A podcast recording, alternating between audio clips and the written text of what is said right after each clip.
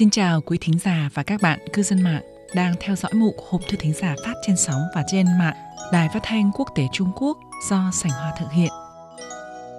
Kể từ chiều 21 tháng 3, sau khi xảy ra vụ rơi máy bay mang số hiệu MU 5735 của hãng hàng không phương Đông Trung Quốc, cũng như đông đảo mọi người quan tâm đến vụ này, làm Sảnh Hoa chịu nặng, buồn vô kể thương xót cho các nạn nhân xấu số.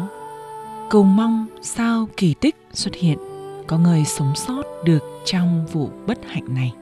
Thế nhưng, vâng, thế nhưng cái tin phũ phàng đã ập đến trong buổi họp báo về vụ rơi chuyến bay số hiệu MU 5735 của hãng hàng không phương Đông Trung Quốc vừa qua. Người phát ngôn cho biết toàn bộ 123 hành khách và 9 thành viên phi hành đoàn trên chuyến bay số hiệu MU 5735 bị rơi ngày 21 tháng 3 đều đã gặp nạn, không một người sống sót.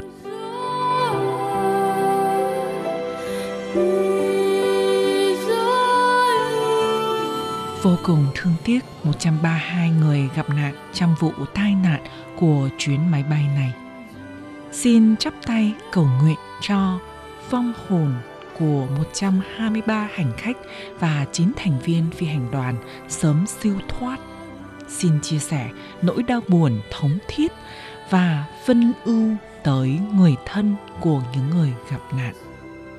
Kể từ ngay sau khi xảy ra vụ thảm họa máy bay lần này, các cơ quan chức năng Trung Quốc liền triển khai ngay công tác tìm kiếm cứu hộ tai nạn máy bay của hãng hàng không Phương Đông – Hôm qua, ngày 27 tháng 3, đúng ngày thứ bảy, đầu thất của vụ tai nạn, lực lượng các cứu hộ Trung Quốc luôn dốc hết sức tìm kiếm hộp đen.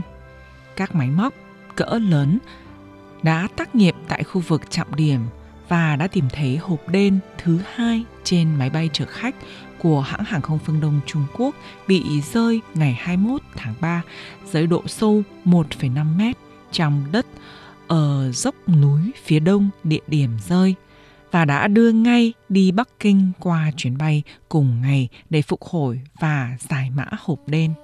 Trên máy bay gặp nạn của hãng hàng không phương Đông có hai hộp đen gồm bộ ghi âm buồng lái và bộ ghi dữ liệu chuyến bay. Bộ ghi âm buồng lái đã được tìm thấy vào chiều 23 tháng 3. Tuy vậy, việc tìm kiếm MU 57 3 năm vẫn đang và sẽ tiếp tục mọi nỗ lực tìm kiếm tại hiện trường vụ tai nạn sẽ được tăng cường hơn nữa, đồng thời làm tốt công tác khắc phục hậu quả.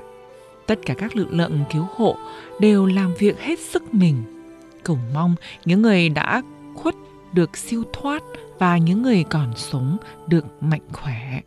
Xin cảm ơn rất nhiều bạn cư dân mạng Việt Nam đã vào trang Đài Phát thanh Quốc tế Trung Quốc và mục Hộp thư Ngọc Ánh gửi lời chia buồn đến thân nhân của những người gặp nạn. Cảm ơn tình thương và lòng vị tha của quý vị và các bạn.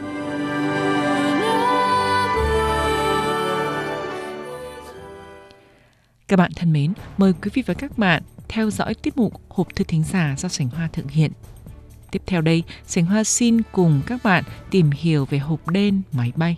Hộp đen là tên gọi của một loại thiết bị lưu trữ thông tin thường được gắn trên các phương tiện giao thông và được thiết kế đặc biệt phù hợp riêng với từng loại phương tiện khác nhau. Có tên gọi hộp đen vì ban đầu thiết bị này thường được sơn màu đen. Ngày nay nó được sơn các màu sáng thường là màu cam để dễ tìm kiếm. Mục đích của hộp đen ra đời nhằm ghi lại các dữ liệu của các chuyến bay, đề phòng trường hợp máy bay gặp nạn người ta có thể dựa vào thông tin từ hộp đen để tìm nguyên nhân gây tai nạn. Hộp đen máy bay là hộp lưu trữ thông tin của chuyến bay nhằm nâng cao độ an toàn của máy bay. Để hộp đen có thể tồn tại nguyên vẹn trong trường hợp có sự cố xảy ra với máy bay. Vỏ thiết bị được làm bằng vật liệu siêu cứng chống va đập không bắt lửa. Nó có dạng hình hộp được đặt ở một nơi an toàn nhất trên máy bay và thường là ở đuôi máy bay để giảm thiểu các tác động khi máy bay rơi. Trong điều kiện hoạt động bình thường, hộp đen giúp người quản lý bay rút kinh nghiệm sau mỗi chuyến bay thông qua thông tin hành trình thu thập được. Khi có tai nạn máy bay, hộp đen sẽ là vật cần phải tìm kiếm đầu tiên để phục vụ công tác thu thập thông tin, dữ liệu trước thời điểm xảy ra tai nạn. Buồng lái của phi công trên máy bay cũng có một thiết bị ghi âm các cuộc nói chuyện của tổ bay. Thiết bị ghi âm này và hộp đen giúp tìm ra nguyên nhân dẫn đến tai nạn, ngay cả khi chuyến bay không còn một ai sống sót.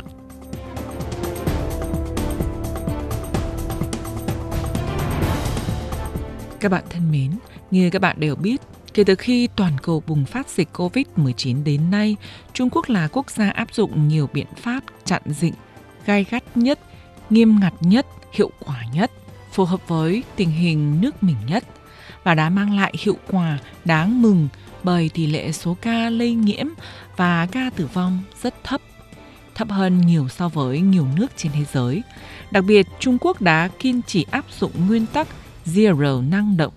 Gần đây có bạn tin nhắn hỏi tại sao Trung Quốc lại kiên trì Zero năng động. Trước khi giải đáp câu hỏi này, Sảnh Hoa xin giải thích với các bạn câu hỏi Zero năng động là gì. Thưa các bạn, Zero năng động là chỉ xét từ tình hình Trung Quốc hiện nay khi xuất hiện ca nhiễm tại nơi nào trong nước thì áp dụng ngay biện pháp phòng chống tổng hợp dập tắt dịch bệnh với tốc độ nhanh nhất, ngăn chặn sự lây lan trong phạm vi lớn nhất. Xét từ tình hình Trung Quốc, đây chính là lựa chọn tốt nhất trong phòng chống dịch bệnh của Trung Quốc ở giai đoạn này. Biện pháp này là lấy giá thành xã hội nhỏ nhất, đổi lấy thành quả phòng chống dịch lớn nhất. Muốn thực hiện zero năng động, bí quyết phải là sớm, nhanh, chính xác, nội trong vòng 24 tiếng đồng hồ hoàng kim kể từ lúc mới phát hiện dịch bệnh, phát hiện và nhận định chính xác nhóm người và phạm vi phòng chống. Trung Quốc sở dĩ áp dụng sách lược Zero năng động, nguyên nhân căn bản là bởi chính phủ Trung Quốc thực hiện quan niệm đặt nhân dân lên trên hết, tính mạng lên trên hết.